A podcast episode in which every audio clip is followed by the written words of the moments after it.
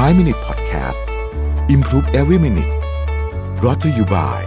สีจันแป้งม่วงเจนทูคุมมันนาน 12 ชั่วโมง ปกป้องผิวจาก PM 2.5 อัปเกรดเพื่อผู้หญิงทุกลุก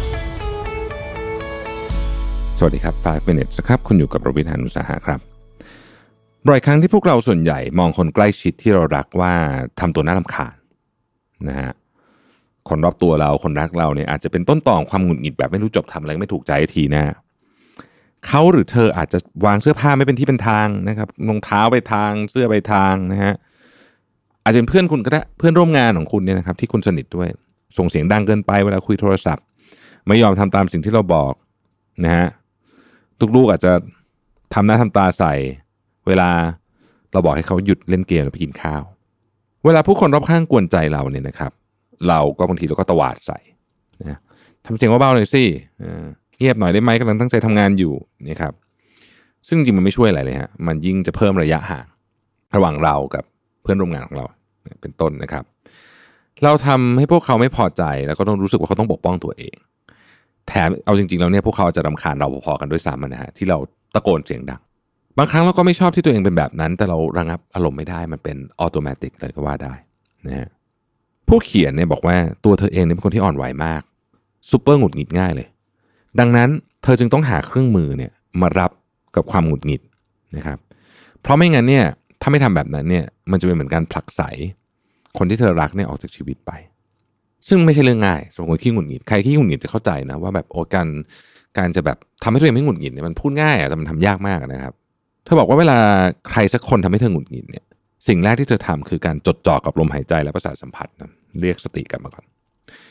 จะดูว่าร่างกายส่วนไหนที่กำลังได้รับผลกระทบและตึงเครียด บางคนมือเย็น บางคนหัวร้อน บางคนอะไรก็แล้วแต่นะครับ แค่การเชื่อมโยงกับร่างกายตัวเองอีกครั้งหนึ่งเนี่ยนะครับทำให้เราเนี่ยกลับมาอยู่กับปัจจุบันได้ละผู้เขียนแนะนำวิธีเป็นเทคนิคนะฮะลองเอาไปใช้ดูได้นะครับ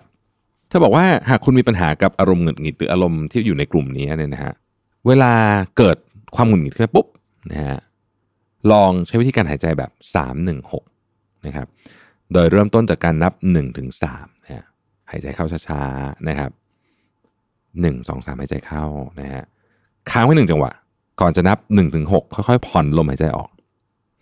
ทำแบบนี้สามครั้งนะฮะความหงุดหงิดจะหายไป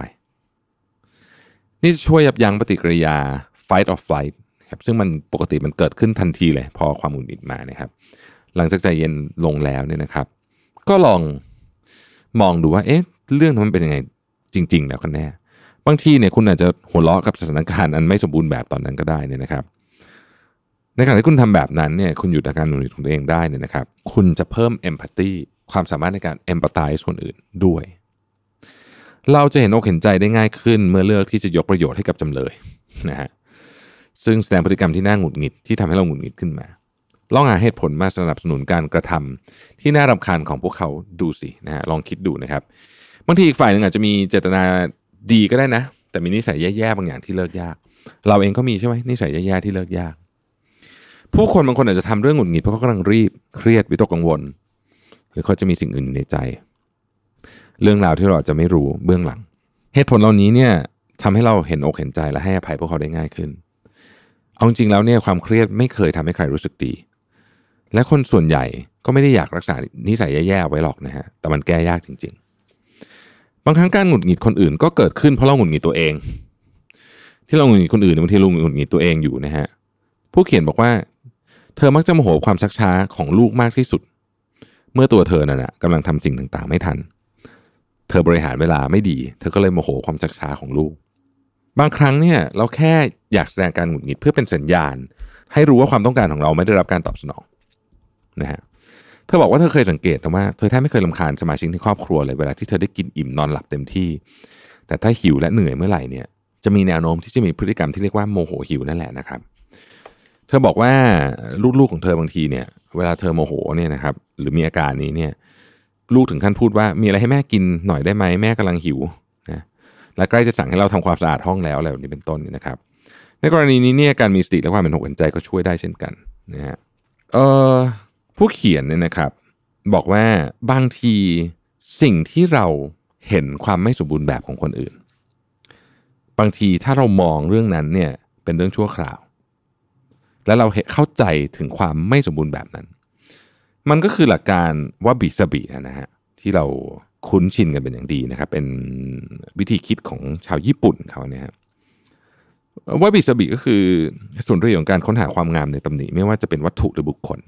ในหนังสือเรื่องว่าบิสบิ simple นะฮะริชาร์ดพาวเวลเป็นคนเขียนเนี่ยเขียนว่า wabi sabi คือการยกย่องสิ่งที่แท้จริงด้วยการยอมรับสัจธรรมที่เรียบง่ายสามข้อ นั่นก็คือ ไม่มีสิ่งใดจีรังยั่งยืนหนึ่งนะฮะสองไม่มีสิ่งใดเสร็จสมบูรณ์สามไม่มีสิ่งใดสมบูรณ์แบบพอเราคิดแบบนี้ปุ๊บเนี่ยเราก็จะเริ่มเข้าใจถึงความหงุดหงิดใจของเรา นักวิจัยเรียกวิธีการแบบนี้ว่าการหักลบในใจหรือว่า mental subtraction เมื่อใครสักคนหรืออะไรสักอย่างทำให้คุณหงุดหงิด ให้นึกภาพชีวิตที่ปราศจากคนนั้นดูสิ คุณจะรู้สึกยังไง มีอะไรขาดหายไปจากชีวิตคุณบ้างนะฮะพอนึกแบบนี้ปุ๊บ เราก็เริ่มรู้สึกได้ว่า เออ จริง ๆ แล้วเนี่ย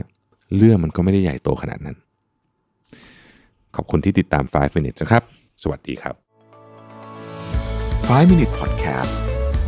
improve every minute presented by สีจันแป้งม่วงเจนทู